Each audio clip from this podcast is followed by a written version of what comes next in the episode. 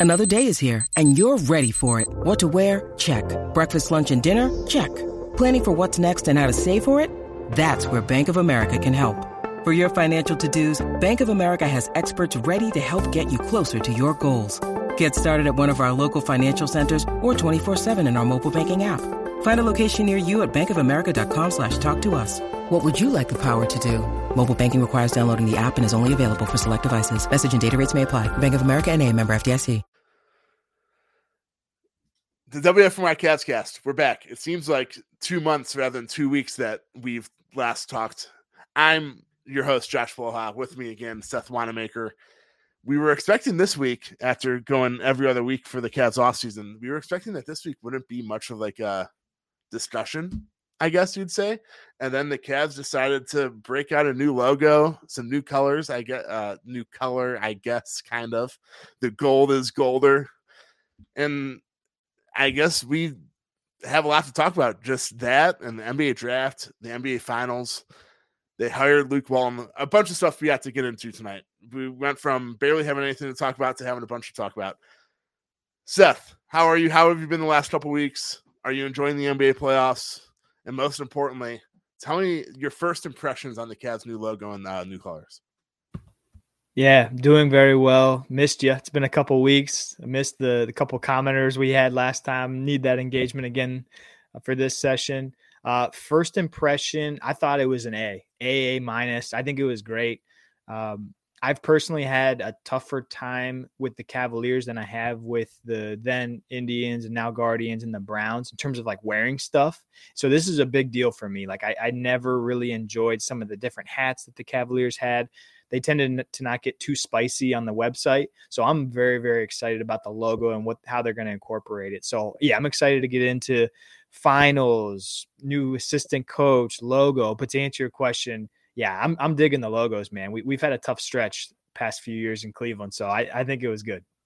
Tough stretch would be one way to put it, I guess. The Browns, I, that was probably like the orange is oranger, and them breaking out those hideous uniforms that they luckily have already gotten rid of.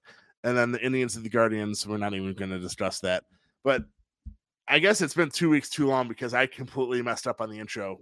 We are always, like always, live on Facebook, YouTube, and Twitter. And the WFNY podcast is always brought to you by the Evergreen Podcast Network. So, I see, I'm, I seriously, it's been, it seems like months rather than weeks that I've last been on here with you my I guess I'll answer my own question. I absolutely love the new logo and the uh the new gold is golder colors. I love the logo the V with the hoop is awesome. I love how they brought like some of the 80s and mixed it with some of the 90s and mixed it with, with some of the 2000s uh, and they like brought it all brought it all together in the one and that's the new look. As far as the colors go, I like how they went with a goldier gold. I guess is that like even a color, the goldier gold, than a yellowish gold. It went away from like that bright yellow, which isn't even gold, even though the Cavs colors are literally wine and gold, and went with a straight gold. I love it. I hope I know the jerseys, new jerseys are going to be announced later this summer at some point. That is very important. I mean, if the jerseys stink, none of this matters because it's going to be horrible anyways but I hope the jerseys are as good as the logo and colors because if they are, man, I might buy a, an NBA jersey for the first time in a long time because I am not an NBA jersey guy as far as wearing them goes. But if the jerseys are cool, I might not be able to resist. Yeah, I love the way that they flattened out the C. So I know this isn't great podcast talk, but if you're if you're following along here, if you pull up a picture, they really kind of got rid of the shadows uh, on the C from a shield perspective, and then just their script C. I love that. I love the flat look. I think it looks pretty sharp. They got rid of the sword, which I'm okay with. It, it's not like I don't think many folks had a lot of attachment to the sword, other than CC running around at Rocket Mortgage. You know, I don't think there was too much incorporated with the shield. And yeah, I just I'm a, such a big fan of both the 80s and the 90s logos. I just love that they were both incorporated. And, you know, the V, the standalone V that they have, it's, it's kind of cool because when I first saw the logos drop, and they kind of they kind of sprung it on us. Like it was pretty fun to watch. Like over the over a couple hours, a couple of people saw. I mean, you did a good job of kind of identifying and and, and providing some screenshots early on. Uh, but I, I, thought that the standalone V with the basket and the ball up top look like the Larry O'Brien. Um, it just that you know if you look away from the computer, then look at the screen, you're like, oh shit, is that the the Larry O'Brien trophy? Um, and and as I saw the reasoning, or really as the Cavs gave more detail about how they designed and, and why they did, they, they kind of made mention of that that it looked like a Larry O'Brien. So yeah, I mean, I, I think it was a heck of a job, man. I'm I'm really excited to get some new gear, and I just love you know the flattened C. Uh, going back to the 80s and 90s, the standalone V, man, I, yeah, I think it was an absolute home run. And and to your point, we've had a few stinkers, so it's it's going to be fun to see some new some new gear out there. I know you guys probably weren't expecting to talk, us to talk about a flat C on this podcast, but the reason why it's a flat C is because they got rid of the drop logo. I get the drop shadow, I guess you'd say. Uh, the black, I think it was black. I think it was black yep. drop shadow. Was, they got yep. rid of that, and now it's just straight. It's a wine colored C with a gold background. There's no drop shadow anymore.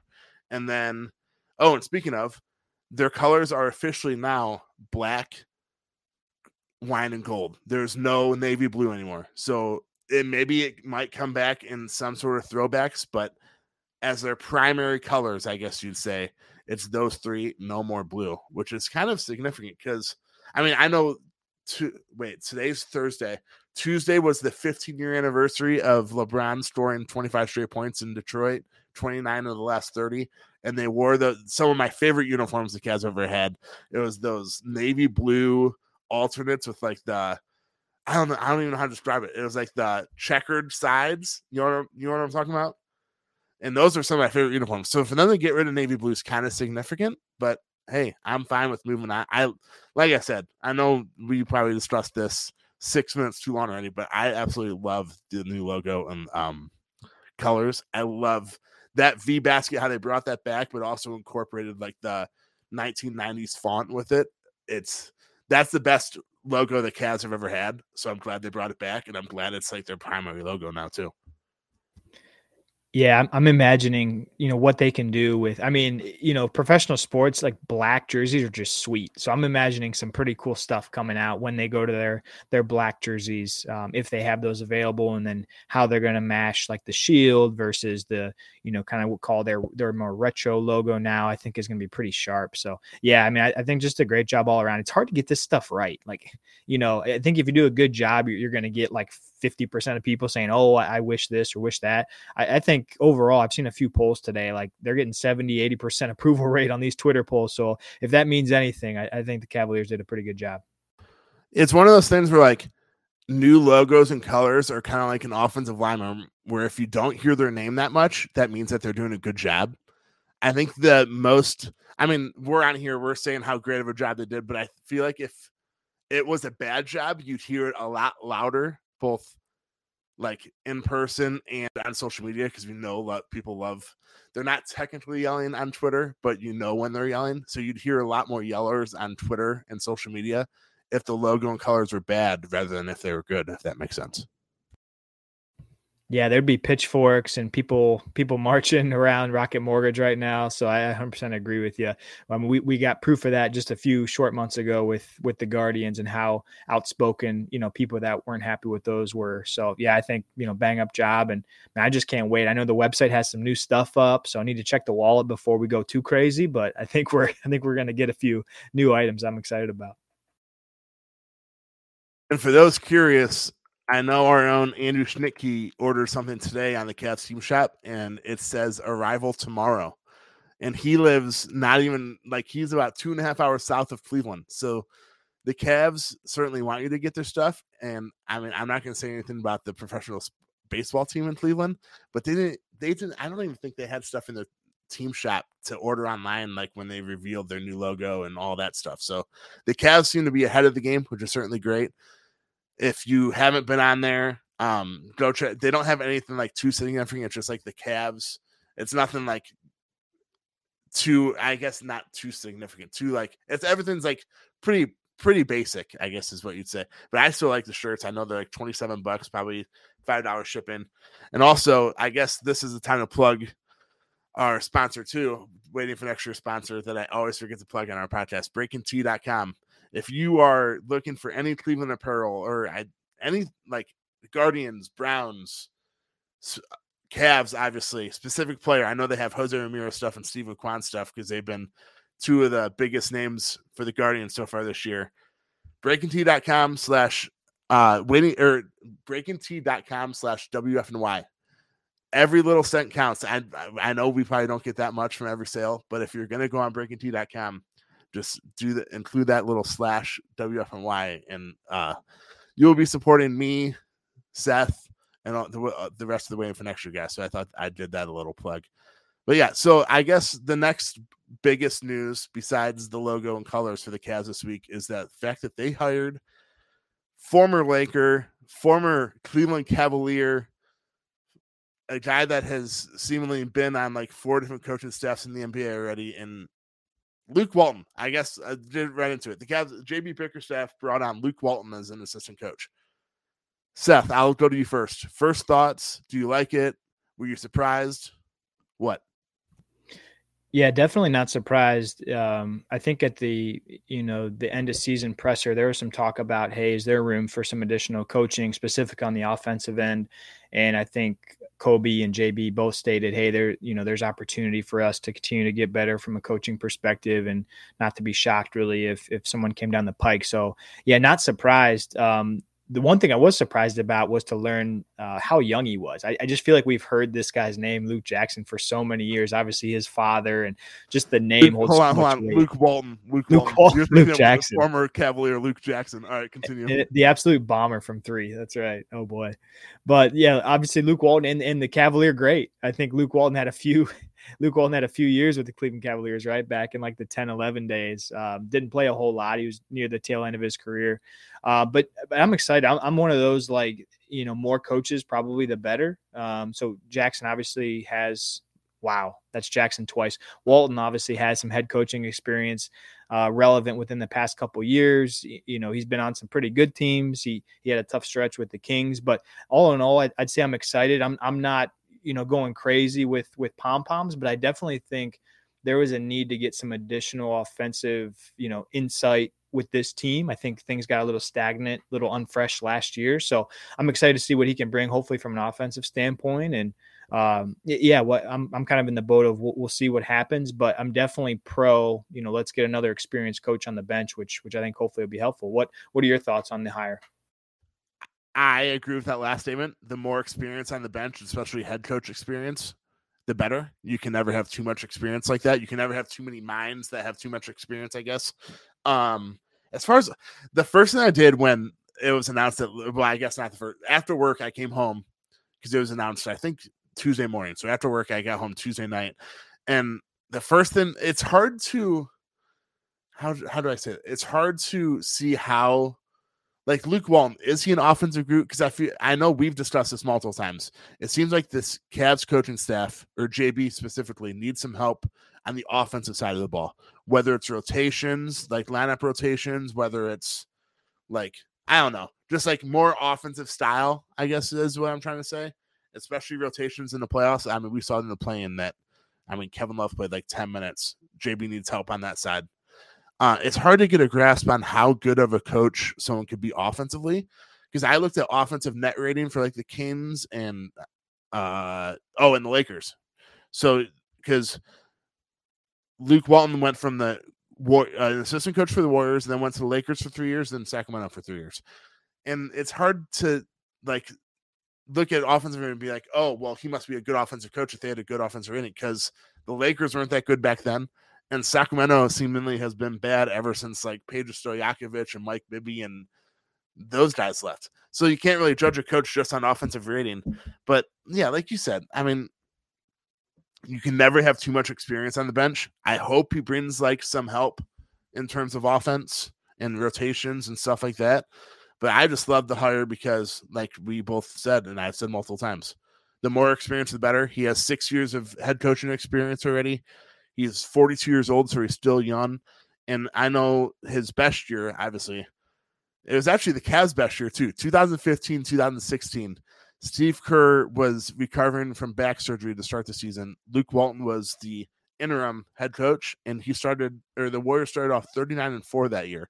Then again, I mean, could I have been the interim head coach and still started that hat Because they had Steph Curry. Uh, we all know through that June 19th, 2016, the beginning of that season, Luke Walton was the interim head coach. So we all know about it, but I don't know. Like we both said, and I've said multiple times already, and I'll stop talking. The more experience, the better. I like it. Yeah, and who can forget when uh, when Luke was an absolute marksman from from three for the Cleveland Cavaliers back in 2011, hitting almost 44 percent of his three point shots. So that that'll get was you paid. he really? Very limited volume, but almost 44 percent on three back. I the will day. gladly take that right now. Can he still shoot forty four percent? Maybe he brought came on as like an assistant coach slash player. Yeah, a little Jackie Moon role, coach player. Exactly. Yeah, but we both agreed. Good hire. Nothing wrong with it. You can never have too many head coaching experience guys on the bench. So hopefully, obviously, JB likes it. I know he had a lot of positive things to say. Yeah, I'm fine with it. So the two biggest news stories of the week for the Cavs were logos, colors, and Luke Walton. And I say like, like, like. I I give all three of those a thumbs up. Yep, like and subscribe, like and subscribe. They're they're both things that feel good right now, and I think we're going to get more information on both. We're going to get the jerseys coming up here, hopefully sooner rather than later, and then we're going to see how how Luke interacts. And you know, one thing, and, and I don't, to be honest, I don't have too much about Luke, but the one thing that I, I'm always kind of watchful of of when these these head coaches go back and take an assistant role it seems like they have a lot of connection with like the guy. So I'm very curious how like Luke's going to interact with Darius and Mobley, and uh, it, it seems like the the once head coaches now assistants seem to always kind of form these really strong relationships with guys. So I'll just be watchful of that, you know, see how he interacts with some of our key guys, and hopefully, you know, his resume, like you said, been with Golden State. Sacramento Kings, etc. Hopefully, garner some some respect, and some of these kids maybe were were watching them uh, when they were growing up. So maybe that'll mean something. I don't think coaching the Sacramento Kings gives you much respect in this day and age, but I get what you're saying. that's that's probably a fair point, especially when you trade Tyrese Halliburton. But we won't go there oh today. my gosh. We won't. We won't go there. Thank goodness we are Cavaliers fans and not fans of the Sacramento Kings. That's all I'll say about that one. Yeah. So speaking of trades, I guess that we'll just get into this a little bit. It's been a hot topic on social media. I know I'm in the Chase Down Discord, and if I'll plug the Chase Down podcast, Carter and Rodri- Carter Rodriguez and Justin Rowan do a great job. I know they're affiliated with Cavs now. Get in their Discord; it's fun. Get in our Discord waiting for next year. It's fun sometimes. um, no, but seriously, they it was a huge discussion in their Discord. Trade for Mike Conley or sign Ricky or re-sign Ricky Rubio. If you could only choose one, which one would be? I'm I don't I know we don't have to talk about this too much. I'm in the I don't I feel like right now, if like someone put a gun in my head and said you have to choose one, I'd say trade for Mike Conley. Eh, whether it's the fact that I'm a, an Ohio State Buckeye and he's a former Ohio State Buckeye, even though he was only in Columbus for a year. And secondly, he still lives in Columbus. I know he was from Indiana and he went to, he grew up in Indiana. He still lives in Columbus. He has like a home gym and everything in Columbus, so he's technically coming home if he comes back to Cleveland. I just feel like we can get into the money aspect of it, but Mike, I know we were all obsessed with how good Darius Garland and Ricky Rubio were. Advanced stats proved it. Uh, I among two man lineups that played more than 100 minutes together for the Cavs, Ricky Rubio and Darius Garland had a 16.1 net rating, which was the best for the on the Cavs. A 112.8 offensive rating and 96.6 defensive rating. So a, lot of Cavs fans like kind of hung on on that and said, "Oh man, Ricky Rubio is great for this team." But I think that part the biggest reason for that is because as it was proven after Ricky Rubio tore his ACL, and by the way, that's the same ACL he tore a few years ago. It's the same exact knee. That the Cavs were in desperate need of a legitimate backup point guard. I know Mike Conley has been a starter throughout his career. He started 72 of 72 games he played in this season. I think Mike Conley is a much better suited backup point guard for this Cavs team than Ricky Rubio is. What are your first thoughts? Yeah, the the part that I think the biggest factor is the injury. You said it. I mean, it's the second time that legs for Ricky Rubio has been heavily impacted. Um, Ricky is going to be, I believe, he's going to be. He's 31 right now. He's going to be 32 by the time next season starts. And you know, we've heard, I think, from Fedor and a couple others Um, there's no promise that he's going to be 100% ready to go for next season, and, and, likely it'll be you know into next season. So to me, no matter what, the Cavaliers have to have some kind of uh, plan at backup point guard to start from day one because we saw what Darius getting run and ran into the ground look like, and man, it, it wasn't pretty. So yeah, I, I think Conley's a, a good option. He's obviously up there in terms of age, 34 he can still he can still shoot the ball extremely well, which is great. You know, we we loved last year when Darius was able to play a little bit off ball with somebody. So having Conley out there with him, a, a capable shooter, would be great. Um, yeah, I don't hate it at all. And unfortunately, like we had so much fun with Rubio uh, last year However, just there's there's so much risk at this point. I, I, think even if you do sign Rubio and he's he can play like November November December timeframe, you still need to go out and get somebody. So hey, if, if Rubio has strong ties here, I, would love to get them both. Honestly, would you know Rubio coming off an injury? Could you get him with some of that mid level exception? You know how expensive is he going to be? I, I, really have no idea to be honest, but I, I wouldn't be opposed to Conley at all. So I know, and you have, you brought up how expensive will it be. So speaking of Mike Conley, I know some of you listening probably have that same question as well as t- in terms of Mike Conley, um, not Ricky Rubio. Mike Conley signed a three-year, sixty-eight million dollar deal prior to this season with Utah. So th- next year he's owed twenty-two point six eight million. The following year he's owed he's owed twenty-four point three six million, but only fourteen point three two million of that is guaranteed. So basically, that's like ten million that's not guaranteed the money seems to be the like if if Mike Conley was a free agent, I would be 100% in the go get Mike Conley over Ricky Rubio.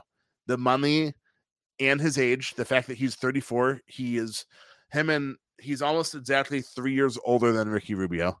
So his, the two biggest flaws, I guess, or the cons are that he's 3 years older than Ricky Rubio and he's owed basically 40 almost 44 million dollars the next two years for a backup point guard. We all know. I mean, Collin, we can talk about this. Collin Sexton, we're not paying him 22 million dollars a year. I don't think to be a backup point guard. So why would you bring in a 34 year old Mike Conley and do the same? But my thing is that looking at the stats from last season, I know, like I said earlier, we were in love with the Darius Garland Ricky Rubio backcourt because the analytics loved it. But Ricky Rubio shot 36.3% from the field and just 33.9% from three. That's not that great. The analytics love it. He was great for the team. We all know that. I'm not, this is not digging Ricky Rubio at all. But when you compare that to Mike Conley, Mike Conley shot 43.5% from, from the field and 41% from three. Don't the Cavs need shooters? Don't the Cavs need more shot creators and guys that can move the ball? I know Mike Conley's expensive, but I also know that Dan Gilbert is the second richest owner in American professional sports, and the Cavs need th- more three point shooters, and they need a backup point guard. Doesn't Mike Conley fill all those holes when you take out the money aspects, which we sh- we as fans shouldn't care about? That's that's the thing that I'm trying to say is that I just feel like especially defensively as well. Mike Conley is a better version of Ricky Rubio. So imagine how good that Mike Conley, Darius Garland two man lineup would be if Darius Garland played so well with Ricky Rubio. Imagine a better version of Ricky Rubio and all season. Ricky Rubio, like you said, Rubio's going to be out probably till at least December. Let's be honest. And it's the same knee. So who knows if he'll ever be 100%. I don't, I'm just, I'm, when I'm not worried about the money and I'm fine with his age being 34. He has two years left, so he'll be an expiring contract next season. Go for it. That's that's where I'm at. Yeah, and you'd hope you know. Hopefully, Cavaliers wouldn't be asking to play him 30 minutes a night. You know, maybe this is the start of a new transition in his career where he's playing 18 to 22 minutes a night, and we're they're not asking him to do too much. But obviously, we all know. I mean, the Utah Jazz, um, where they're at I'm expecting some changes this year. So Mike Conley getting paid a lot of money. Maybe they're they're starting to look at the reset button. I, I think it's very realistic. Conley's one of the guys who's who's not back on that team next year. Uh, so yeah, I think it's a realistic option. And, and man, I just want. I understand there's injury risk and, and all that good stuff, but I just want um, a, a sufficient backup option who the Cavaliers can count on. We we had to deal with Rondo after the Rubio deal, and just we we just couldn't solidify the position after January when Rubio got hurt in in New Orleans. So yeah, having a solid backup who who's capable, who can still shoot it. Uh, I'm excited to see who they're going to pick up, and definitely wouldn't shy away from Mr. Conley. This offseason, their two biggest holes are that. Well, their biggest hole is a three and D win that can shoot. We all know that. Hopefully, they can get that in the draft. But their second biggest is a back a legitimate backup point guard that can ease some of the pressure and take some of the pressure off of Darius Garland. I don't know. I, then again, I mean, a trade would I would guess a trade would be something like Caris LeVert for Mike Conley, and I'm assuming you could probably get a pick from Utah for take because Caris LeVert is an expiring contract. Mike Conley still has two years left. I don't know if you can maybe I don't think you can get a first round pick. I don't know what Utah's picks in the future look like. But I mean, I don't know. I I'm I don't I don't want to sound like a homer a homer. I just feel like Mike Conley is a better and more efficient version of Ricky Rubio. And look at how good Ricky Rubio and Darius Garland were together last year. If you can get a better and more efficient player like that, and he's gonna be 30 he's gonna be 35 once the season starts. Is he really gonna decline that much? Especially looking at the minutes too i forgot to include the minutes. Uh conley played 28.6 last year ricky rubio played 28.5 like you just said conley's minutes will probably come down so wouldn't that sort of like help his age regression too? I, I don't know i i guess we don't want to talk about this too much but i'm solely in the I want Mike Conley as my backup point guard for the Cavs corner. It's, uh, I guess that's what I'm trying to say. Yeah, I'm. I would love to see Rubio come on. You know, hey, I love playing with you guys last year halfway through the season in December, January, I'll sign for vet minimum, ride it out, and, and, allow that to, you know, allow him a chance to increase his value for next year. I would love that. So go get whoever you need to, you know, this offseason to solidify the position. And hey, Rubio, you still got some chemistry with some of these guys. If you want to sign on a, as a vet min, you know, halfway through the season, come in, party, you know, bus bus isn't full. You can come in and, and let's ride. exactly. So enough with the Ricky Rubio. I just wanted, I know it's been a hot topic, uh, not really on social media, I guess. It's more in that Chase Down podcast group. But yeah, I, and like we've been saying for months now, I trust in Koby Altman. I trust in what he's going to do. I hope he's going to make the right decisions. And I just trust his decisions to a T, I guess, until he proves me wrong. So whatever he does, I just know that backup point guard is a huge glaring hole for the Cavs this year.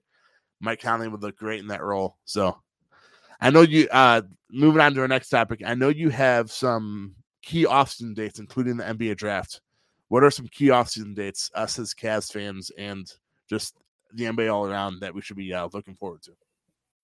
When you need mealtime inspiration, it's worth shopping Kroger, where you'll find over 30,000 mouthwatering choices that excite your inner foodie. And no matter what tasty choice you make, you'll enjoy our everyday low prices, plus extra ways to save, like digital coupons worth over $600 each week. You can also save up to $1 off per gallon at the pump with fuel points. More savings and more inspiring flavors make shopping Kroger worth it every time. Kroger, fresh for everyone. Fuel restrictions apply.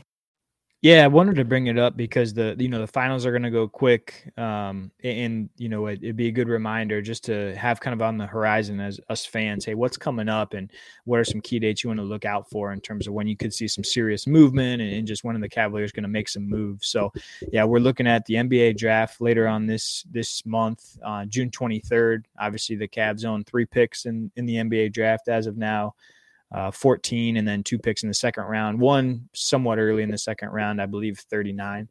So June 23rd for the draft.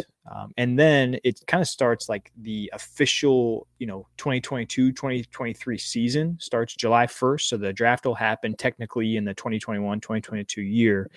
And then officially 2022 2023 season starts July 1st. That's when, you know, restricted free agents can start, start to sign their offer sheets and teams can start exercising the the third and fourth year on the rookie option. So I think that's where you'll start to see some player movement in terms of those third and fourth year options. So that'll take you July 1st.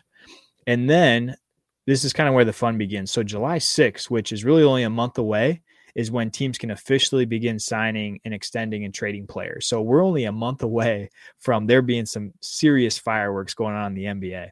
I don't know what I'm more surprised about the fact that July 6th is literally only a month away, or that I don't know. I don't know what I was trying to go. The fact that July 6th is like four days and a month away is like mind boggling to me because this year is flying by.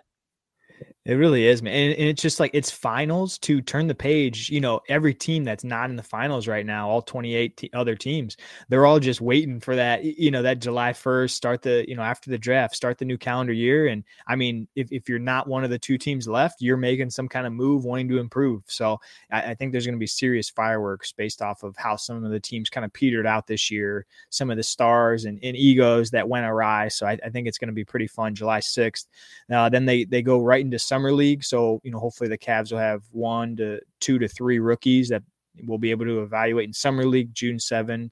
I'm sorry, July 7th to July 17th and then we started all over again with training camp late September. So yeah, we we've got about a month of some very interesting um, transactional type stuff that's about to happen with the NBA draft on June 23rd, and then we're rolling right into trade season. Obviously, the Cavaliers have some you know pretty heavy hitter decisions uh, that they can make. Caris LeVert, Collin Sexton, Kevin Love's on the last year of his deal. There's some there's some big stuff coming up. So I think it's going to be exciting to see. And and I think we're all waiting on Darius Garland, right? You know, is that going to be? Are we going to see a big, you know, July 1st midnight, whatever the case is, is the max contract? literally at midnight, I'm expecting a tweet from Woj. yeah. Darius Garland and the Cavs agree on a max extension.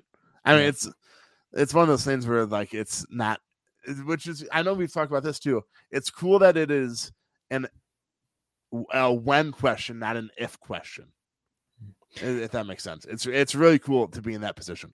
Yeah, and I and I I'm just a hunch here, but I'm pretty sure we're going to see something with Evan Mobley and his uh his you know his third and fourth years being picked up as well, at least the third year. So I, I uh, just a hunch, just a hunch. but those you know those are just some key dates coming up. Anything stick out to you? Anything you're most excited about in terms of you know what's coming up over the next month, month and a half? As far as the Cavs go, I know you brought Collin Sexton is a very interesting one. I know fans love him. The team seems to love him. But as Chris Fedor has been saying, the Cavs beat reporter for the Cleveland.com, and now he's been on 92.3 a bunch since uh, he's been on 92.3 a bunch with Dustin Fox since um, Bull left. But he's just been one of the, like, yes, the Cavs need a player like Collin Sexton. So it's it would be easy to bring him back, I guess, or bring him on because he obviously loves the Cavs. He was around this team for all of the majority of the last season. Just seems to love the team camaraderie and stuff. But the question is, will one he accept a six man role, and two, what kind of money does he want? Is he going to want starters money or is he going to want a six man money? Because that's a huge difference. And as far as money goes, he's a restricted free agent. So if another team offers him in the NBA, if another one of the 29 teams in the NBA offers him a contract, the Cavs can match that contract. So it's not like he's an, unrestricted free agent and can just do whatever he wants. I think Fedor said recently too that a restricted free agent did not sign with another team last year, which is I'm trying to think. I'm assuming that means that they just straight up sign with them. But then again, I mean, if you're a restricted free agent, you're going to sign with another team. It's going to be a sign and trade. It gets you the most money, and it gets the team that you're leaving someone back. I, but going back to Collin Sexton, I just feel like I, I, don't know. I don't know how much I would pay him if I were the Cavs. I know the Cavs have all the leverage because not too many. And Fedor also reported that uh the Pistons and Pacers are the biggest threats when it comes to signing um Collin Sexton. I just think the Cavs have all the leverage, to be honest with you. I don't Collin Sexton barely played last season. He, everyone knows that he's a six-one shooting guard. There's not too many six-one shooting guards in the NBA that aren't that good defensively. So I I would probably sign him to no more if they're doing 20 million a year for Collin, no more than three years. I think the most I would go is three years, 60 million. Maybe I would bump that up to four years, like 65 million. But the most I would go if it's 20 million a year, which is what's being reported is three years. There's no way I would give him more than that. Man, you said it best. I think the Cavs have leverage, but man, it's a tough decision, isn't it? I mean, we've talked on this on this quite a bit about how important it is to have flexibility in a playoff series, and you, just take you know throw the ball out and look at the series, and specifically in the Eastern Conference. Um, even you know, think of the Mavericks, think of the Phoenix Suns.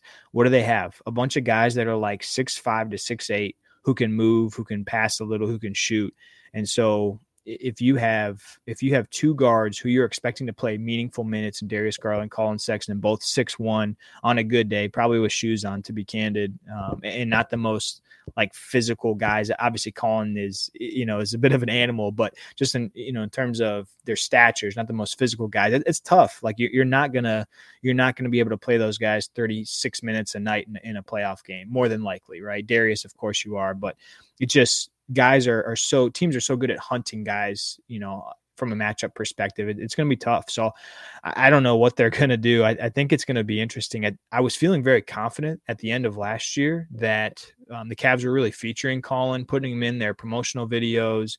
He was on like their YouTube series that they had. He was, you know, passing out rings at like the year end, different kind of things. He was really being featured. And then this offseason is is kind of as you said earlier there's just been some reports about teams being interested and i don't feel nearly as confident that they're going to lock him up now than i do than i did probably three four months ago. Yeah i agree with you. I mean he's he's loved by the fans. He seems to be loved by his teammates but like we both said it all comes down to the money the years and if he'll accept his role as a six man because i don't think I mean, yet regular season you can probably start Collin and Darius together, especially with three seven footers at three, four, and five, assuming Lowry starts and they don't start whoever they draft or whoever they trade for, which could is a whole nother discussion. Um, but in the playoffs, I mean, the playoffs are a whole different animal. The Cavs experienced that in their one game play-in tournament, let alone a playoff series. We've, I know we'll discuss this here in a little bit. Watching the playoffs, every throughout a series, every single team's weakness will be brought out. So if you have two guards that are six one and six two, and you're going up against, say, Boston, who has Marcus Smart, Jaylen Brown, and Jayson Tatum as their one, two, three, what are you gonna do? I mean, we saw it as fans in the one game play-in tournament. Trae Young found the mismatch and did a pick and roll every time. And guess what? That mismatch was Lauri Markkanen, a seven footer, let alone a six one Collin Sexton. So regular season, yeah, Collin Sexton's probably gonna go out in 35, 30 to 35 minutes a night. But in the playoffs, can you really expect that when you had Darius Garland? And I, I don't know.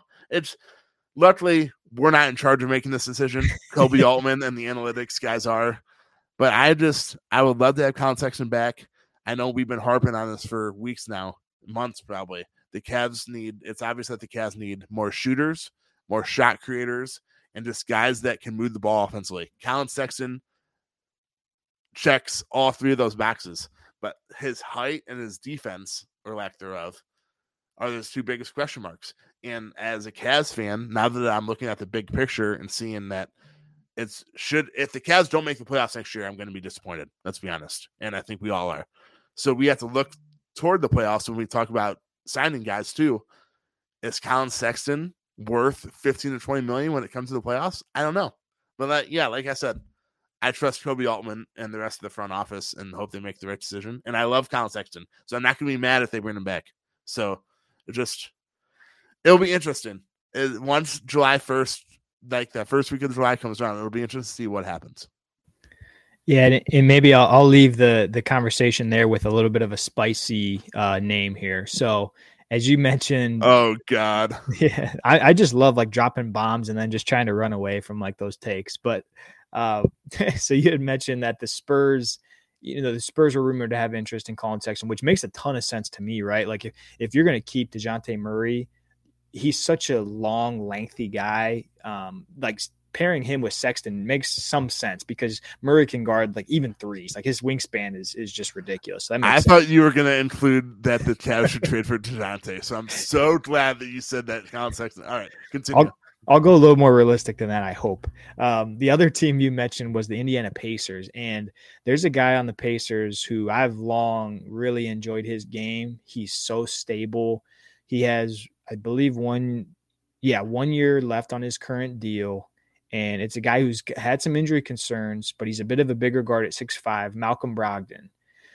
So he's a good player, but I will say the Indiana Pacers have really, you know, seemed like they're kind of they finally gave in and said, okay, you know, we're going to hit the reset button. They brought in Buddy Hield, they brought in Tyrese Haliburton, but Malcolm Brogdon's a guy who's has had some injury concerns, but you know, he's 29. He's so steady. If you just watch his game, he's so like fundamentally uh, proficient He's a good defender. He's not great, but he's a good defender quality. And, and like I said, he's a bit bigger. So I don't know if, if he would consider, you know, being that that backup point guard who could play 30 minutes a night, uh, Rubio esque of last year. But man, he, he's a guy that I wonder if I wonder what their thoughts would be if there had to be a sign and trade. I'm not saying I want there to be. If there was a sign and trade and the Cavs said, hey, Collins not in our long term plans. I wonder what the current brass thinks about Brogdon if, if he would be a decent uh, backup point guard to kind of champion that second team. With Haliburton, I mean, do they really need Brogdon anymore? To be honest, uh, that's kind of that was my thought. Maybe maybe that's why he'd be available with Hal. You know, let Haliburton run the show. It, it almost seems like him and Brogdon would be a little redundant, right? Like he, you know, Brogdon's so used to having the ball. I, I don't know how much you're getting out of having both of them. Yeah, that's eh, that's an interesting name. I know he, like you said, he had some injury woes this past season. He's in the final. He's going into the final year of his four-year, eighty-five million dollar deal. I would take him, just like I would take Mike Conley. I mean, they're both owed basically the same. I know Conley has an extra year on his deal, but like we've been discussing for months now, the Cavs need a backup point guard. So if you can, if Collin Sexton signs elsewhere, it's going to be a sign and trade in, in restricted free agency. And you need the, you also need the money to semi match too. And I'm assuming that if Collin Sexton signs elsewhere, it'll probably be around 17 to 20 million. And with Brogdon owed 22.6, that money kind of matches.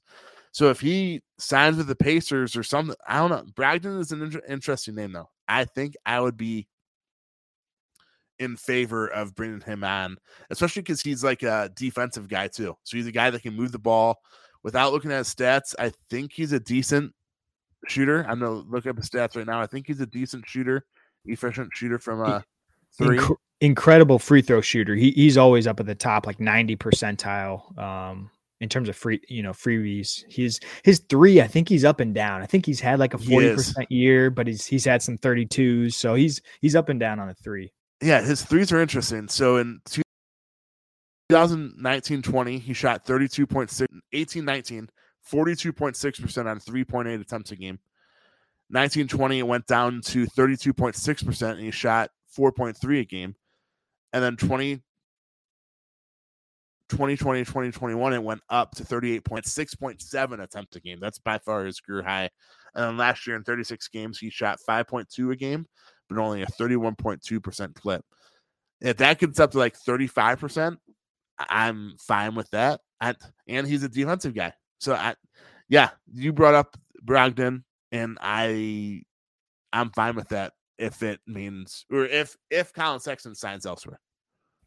Yep. Not yeah. If you've listened to this before, you can tell like Josh and I are not in favor of, of just trying to ship him out for nothing. So I, yeah, this is only if obviously only if Cavs brass says, hey, you know this this partnership isn't going to work long term. Because we're I know Josh and I are both pretty big Collin Sexton fans, and you know what he's done for the team when there was really nothing else around him. Man, he's just an impressive kid. So we you know we hope to see him in a, in a Cavs jersey again. But if not, this, this is an option for us and his work ethic. I mean, he Collin Sexton is a player that's so easy to root for. I just wish he was like three or four inches taller. yeah. That's Man, literally you, it. Could you imagine a six five Collin Sexton? Oh, oh well, he my. he would have went like second or third in the draft. So I, I guess maybe True. that's what he would have got. But True that. I mean, man, if only I I didn't even take two inches taller. Seriously, man. Sometimes height sucks, and this is coming from me, who's six six. I wish Collin was six six. That would make things so much easier. He'd say he would have already signed a max ex- extension with the Cavs too. That's right. That's right. So well, that, I know we talked about. Oh no, go go go.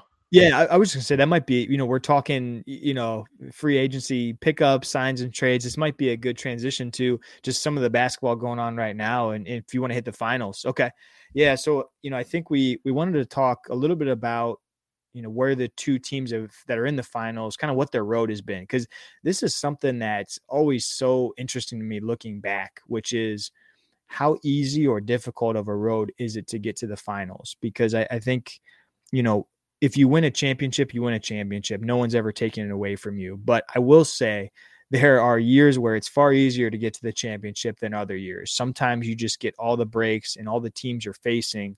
You know, you, you have significant injury luck. And I think it's it's kind of fun to look back and see how do these two teams get here and who do they play? And I mean, the, the NBA is such a juggernaut. Like we, we've been watching games every other night now you know from the last series. The, these guys are ju- are just you know beaten and bruised. That was awesome, by the way. There's literally a game on every night for a solid two weeks, and it was great basketball. It was awesome. Oh, even even the West Coast games. I mean, you're you're seeing the 9 p.m. tips, but I'll I'll stay up for. What else do I have to do? I'll, I'll do nine to 11:30. That's fine. Whatever. well, but yeah, I just wanted to run through you know Golden State and Boston. So when we go back and think about Golden State and, and how they got to the finals. So they started with a, a Denver team without Michael Porter Jr.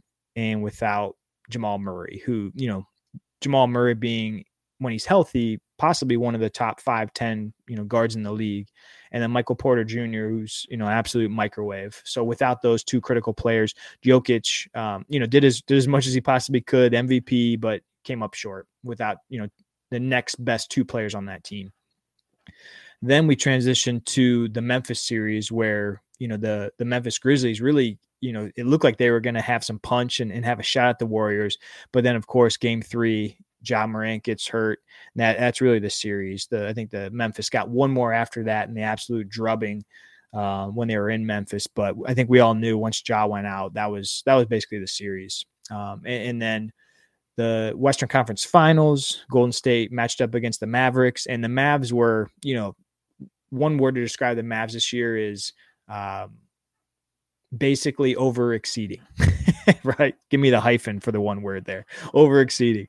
Um, you know, Mavericks did things that I don't think many people thought they were going to do just to get to the Western Conference Finals was was a bit of a surprise. So I, I would have loved to see a Denver Golden State game with Jamal Murray, with Michael Porter Jr. I think that could have been really interesting.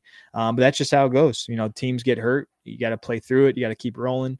Um, but just any thoughts, Josh? Do you think any of those teams with their stars would have given the Warriors a better shot, whether it be, you know, Memphis with Ja or the Nuggets with Porter Jr. and Jamal Murray?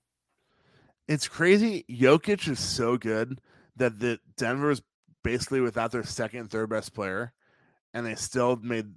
I mean, I don't even know the record. They, I think they won almost 50 games in the yep. West. Yep. The fact, I mean, that alone tells you how good Jokic is.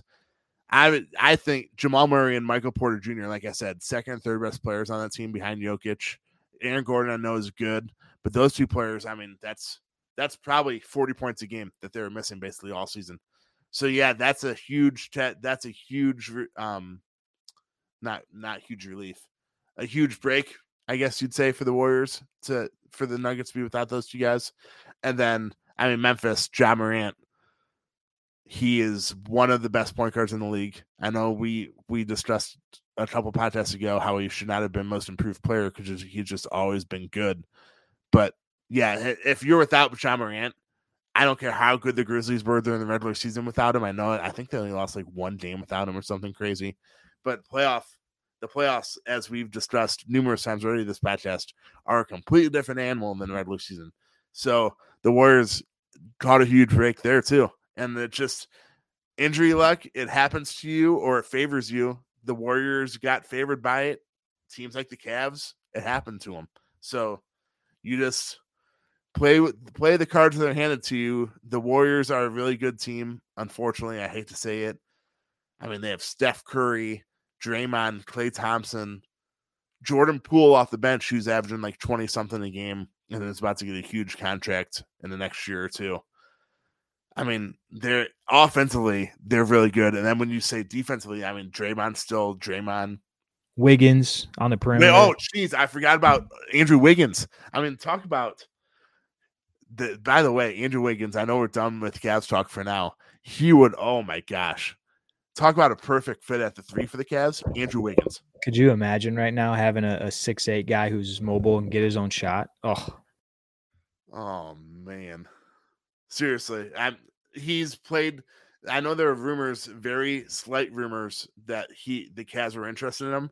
But the way that he's played in the playoffs, I don't think that's even possible. I I don't think that's a possibility anymore that he's coming back to Cleveland.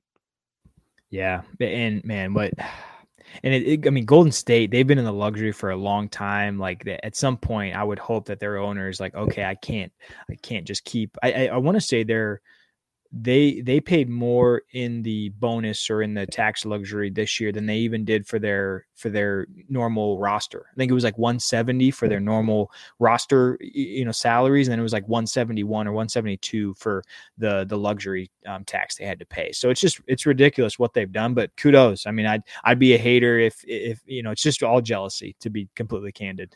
And there was out Wiseman, who was their first top two pick, I think, a couple years ago. Yeah, number two. Number. Yeah, number two. So I, I mean, if you stop Jordan Poole, okay, you have Draymond and Clay. They, they literally have four guys that can go out. I don't think Draymond could anymore. He's probably like at 20 points a score tops. But they have three guys. No, my bad. They do have four guys. Andrew Wiggins, Jordan Poole, Klay Thompson, Steph Curry that can go out and score 30 points in a night. It's crazy. That's why they're so hard to stop offensively. That's why this I think this is I know we haven't talked about Boston yet. Boston has been the hottest team in the NBA since the calendar turned to 2022. They've had one of the best offenses. They have had the best defense. The Boston's defense, so Marcus Smart, Derrick White, Jayson Tatum, and Jaylen Brown, and even I mean Grant Williams, who has somehow turned into like this defensive stopper when he stopped Giannis somehow at six six. But that defense going up against the Warriors, that is, I mean, I hate that the finals is Boston versus Golden State just because it's Boston and Golden State. But as a basketball fan, these finals are going to be incredible. Yeah, two of the best defensive teams in the league, and um, going back to the Warriors for a second, even even you know they have all this offensive firepower. Then they've got these defensive specialists. They've got Kuminga, who's just you know an incredible athlete, and they've got Otto Porter, who he he's somehow only I think 29 years old, but he's just like the perfect complementary. Holy cow! He's only 29. I, I believe he, Otto Porter is only 29. Cow. So like he's in the league forever. Yeah, just the you know the and even Kevon Looney. I mean, Looney played a huge role in the series against the Dallas Mavericks. So they have that switch of being able to to throw out there two or three guys who can stop you on the defensive side, and then they can also burn you, go super small, and um, you know do all the all the crazy stuff that they do. So. Yeah, it's uh, you know the their road here I would say is easier than most, but they earned it. I mean, what what can you say? They beat you know they beat the MVP they beat who who you could argue was was maybe like the best defensive team in the West, other than them in Memphis. Um, and, and, then they they took down the the Mavericks, who you know coming off winning the Phoenix Suns. You know, some people thought the Mavericks had a legit shot at um, you know Luka out physicaling the Golden State Warriors. So kudos to them. If we go on the flip side, and I know I'm we're going a, a, little long probably on the Warriors talk, so I'll go speedy on the Boston Celtics. Uh, I, to begin, I think they had a tougher road. I, I, think you know Boston started with a with the Brooklyn Nets team who they swept, but each game was was razor thin, was close. I mean, the Nets were definitely lacking. You know, they didn't have a third or fourth guy um, that had you know a great series. If I look back, Drummond didn't do much of anything. Um, you know, I think it was Bruce Brown who was kind of like their sporadic third guy in that series at times. Patty Mills had kind of an off shooting series. So, you know, but they took down, you know, Kevin Durant next series in far and away to me this was the best series of the playoffs thus far was Milwaukee versus Boston. I mean that was an absolute slugfest where we just saw Giannis I think solidify himself as the best player in the league. The fact that he took Milwaukee Bucks, you know, seven games to against the best defense in, in the league, Boston Celtics, without Middleton. So without their go-to score in the fourth quarter, what Giannis did was just incredible. And you know, outside of him missing some bunnies, some layups in Game Seven, um, I actually thought the you know the Bucks were going to take it down. But you know Boston prevailed, um, ended up winning that that series in seven games, and then we obviously are, are just coming off the Boston Heat series where yeah the the Heat had injuries to Herro and Lowry wasn't 100, percent but hey. You, you know, if you look at the Boston Celtics, Marcus Smart's not 100%. He, has got some serious, um, you know, leg issues going on, hamstring issues.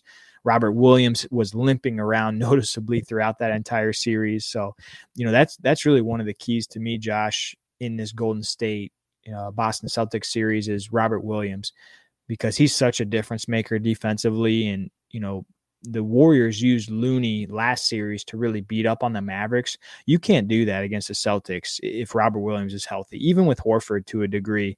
Um, who I, you know what, I, I cannot wait. I know I'm jumping around here, but if, if we have if we have Draymond Green and Al Horford minutes going against each other, I mean, those are just two of the best big men from an IQ standpoint. I, I just I want to see that matchup, man. And we're tipping off in 15 minutes, but I want to see some Draymond Green, Al Horford minutes for sure tonight. You think Al Horford is going to invite his dad to the finals? His dad looks like he can still play, doesn't he? Is, no, I'm talking about Tristan. I'm talking about Tristan Thompson. Oh, come on, Seth. You were supposed well, to get that joke. You heard it go way over my head, didn't you? That was an airplane. Just no, seriously though, Al Horford, man, talk about like he went from like a nobody. He was good a few years ago with Boston. Wait, was he? He was with Boston a few years ago, right? Yeah, he was. He left, yep. And then he went somewhere, and then he went to OKC and was an afterthought. Yep. And then Boston reacquired him this season and he's probably been top three player for Boston, at oh, least in terms of importance. Yeah, they, they don't win that Buck series without him. He was so critical against Giannis, man. Yep. I mean, who th- who saw that coming? I mean, good for Al Horford. He made the finals for the first time. Yeah, we can as Cavs fans we can say that Tristan Thompson owned him and stuff like that, but I'm happy for Al Horford. He deserves to be in the finals. I know. I mean, watching the videos of him after the game, you can tell I mean, he was crying, and I don't know. It's hard for me to be happy for a Boston player, but I'm certainly happy for Al Horford. Just because he's been through it all, it seems like, and now he's finally in the finals. I don't know if he's going to win the finals, but the fact that he's like one a, a top four player of importance for Boston, and they're in the NBA finals is crazy to me. I don't know. I don't know. It just Boston has so many like guys. Jayson Tatum I know you just said Giannis is the best player in the NBA. I would say Jayson Tatum is one of the best all around players in the NBA. He really doesn't. I'm not saying he's the best player, but Jayson Tatum really doesn't have a weakness.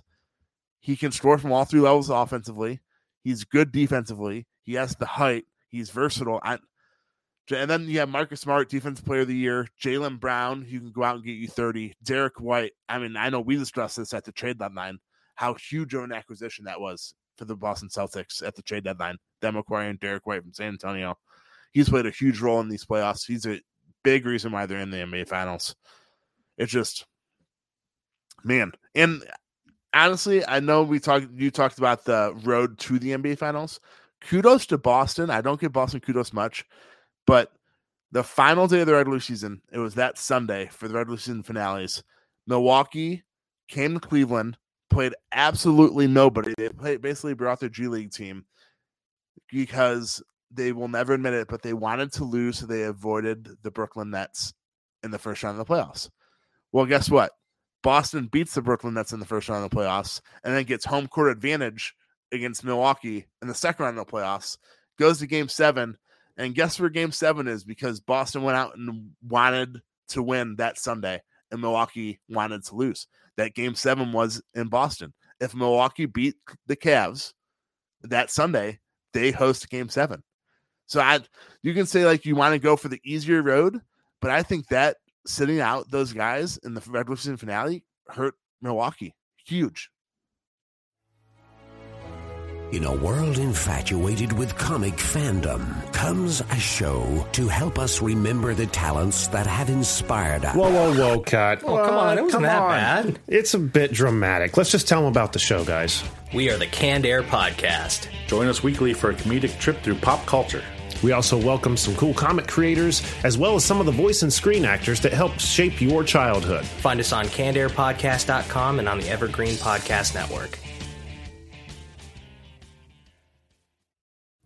That is such an underrated point. We were all watching as Cavs fans because that was going to directly impact who the Cavs were potentially going to play at the time. So we were all very mindful of, you know, as the as the Cavs I think played Milwaukee the last game of of the year. Who you know are they going to play their starters or not? And I think obviously the Cavs were all excited about them not. And you know, instant karma. You, you bring up a really good point. point, and the Celtics, you know, and I think Ime uh, Udoka, their their head coach, even said, you know, we're not scared of of anyone. So they were going to go play their guys. They wanted to go win, and they didn't care who they were going to play after that. And you know, they backed it up with a 4-0 sweep against the Brooklyn Nets, which was pretty cool. So, yeah, I, I've just been super impressed with what the Celtics have done. I haven't missed a second of a single game this playoffs. I've been like just invested in their team. It's it's kind of been my my team away from Cleveland that I've latched onto just because they've been through so much BS with should we break up Tatum and Brown and you know questions about is Smart a real point guard?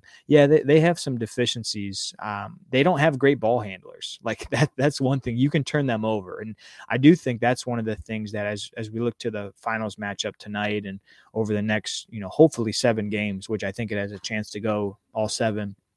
I think the key to Boston winning obviously is going to be relying on their defense and they need to not turn the ball over because Golden State, we, we've seen it way too many times as as Cleveland Cavalier fans. Golden State will just kill you if you turn the ball over. You got Draymond Green, you know, pushing pushing the ball ahead, and he's you know he's got his outlets on the corner, Steph or Klay or Poole, etc.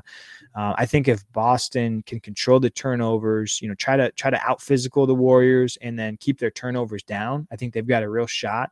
If they don't, and in their lack of ball handling playmaking shows up where it's just Tatum hero ball and, and then the Warriors double Tatum and, and he has to, you know, make a lot of hard decisions off of that.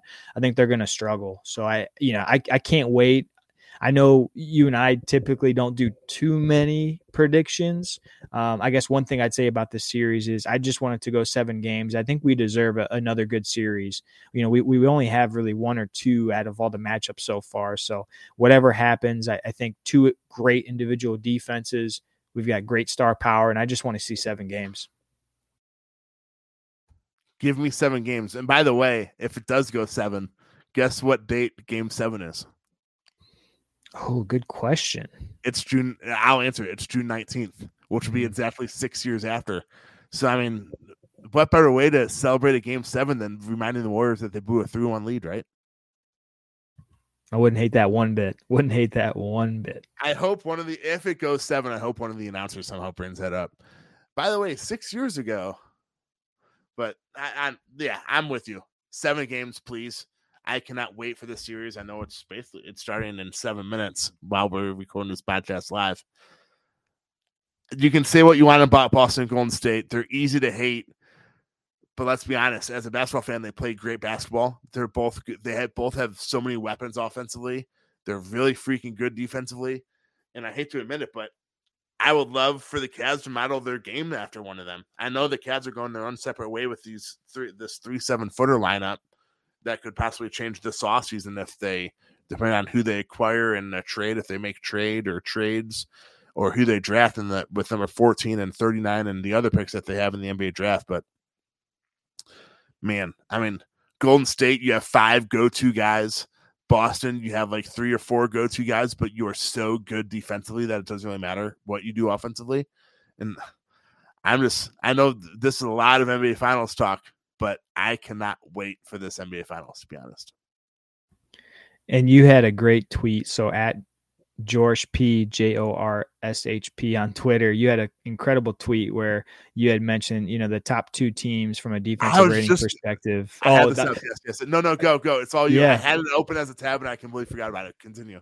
Yeah, no, I, I think you hit on it perfectly. So if you look at the top two teams from a defensive rating perspective, you know, number one, Boston Celtics at 106.2, number two, the Warriors 106.6. And, you know, you look at who was number five on that list is the Cleveland Cavaliers. So it's like, hey, there there there's something, you know, they're building it right. And I think you know, for a few years, I was listening to Bill Simmons' podcast. For a few years, offensive rating seemed to to be more important than defensive rating. There were a lot of NBA you know finals matchups and champions that that you know defense wasn't the emphasis and that higher offensive rating was more the true tell sign of, of who was going to, you know, go far in the playoffs. Now, the past couple of years, that defensive rating, it looks like is coinciding more with, with who's going deep into the playoffs and, and winning. So yeah, I think it's, it's exciting to think of Cleveland Cavaliers, Mobley and Allen being the two biggest reasons for that defensive rating to see where the Cavaliers are at around those other teams you know, Boston, Golden State, Phoenix, Miami, Cavs. You know, what what sticks out of that that top five is hey, one of those teams didn't make the playoffs, but hopefully they're building something to that. Yeah, and to reiterate what Seth said, the number one team in defensive rating, so the best defensive team, Boston. Number two, Golden State. Those two are meeting in the finals. Number three, the Phoenix Suns. Number seed, number one seed in the Western Conference. Number four, Miami Heat. Number one seed in the Eastern Conference. So the top two seeds are meeting in the NBA Finals. The top or three and four in defensive rating were the number one seeds in their respective conferences, and then you have number five, the Cavs. It's certainly something to build around. I know the Cavs still have plenty of holes to fill. They have to figure it out, just what they're going to do. I mean, regular season's fun and all, but it all comes down to the playoffs. So I don't know. It uh, being number five in defensive rating though is certainly sweet, especially because of all the injuries that the Cavs had. I mean, Jarrett Allen was probably a top five rim protector in the NBA this year, and they were without him for the final, what, like 15, 20 games of the regular season. Evan Mobley, he's only going to mature, hopefully put on a lot of muscle this offseason.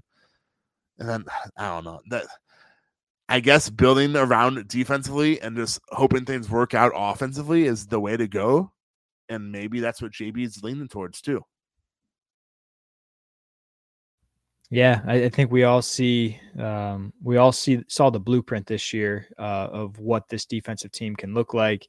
Um, another year of Allen and, and Mobley is his first off season, true off season, hitting the weights and getting bigger. And, and and man, it's exciting to think about where this team's going. And if uh, if I had my druthers, I would rather be that nasty defensive minded team. Un- unfortunately, I think some of these teams in the finals have a little bit of both. So our Cavaliers offense has a ways to go but you know starting on the defensive end is, is definitely what I prefer, and that just that just kind of fits the old cliche of Cleveland, man. So yeah, I'm I'm excited for this final series. Um, I, I, really hope it goes seven, um, and I think we're going to see some fireworks. Uh, I think you know we're going to see Tatum. You know, there's a lot of talk. Been a lot of talk about that leap for him. Is he a top ten player in the league? Is he a top five player? This is his time to shine, man. He he should be, I think, the best player on the court at times, or he needs to be for the Boston Celtics to win. So if he wants his name up there, you know, hell of a time for it to start tonight and um, throughout this final series. Yeah, I agree. Any final thoughts? I know we talked a lot of finals, which I was not expecting. I like it because I'm, like I said, as a Cleveland fan, it sucks that it's Boston versus Golden State. As an NBA fan, I mean, can you complain? Two of the best offensive teams, two of the best defensive teams.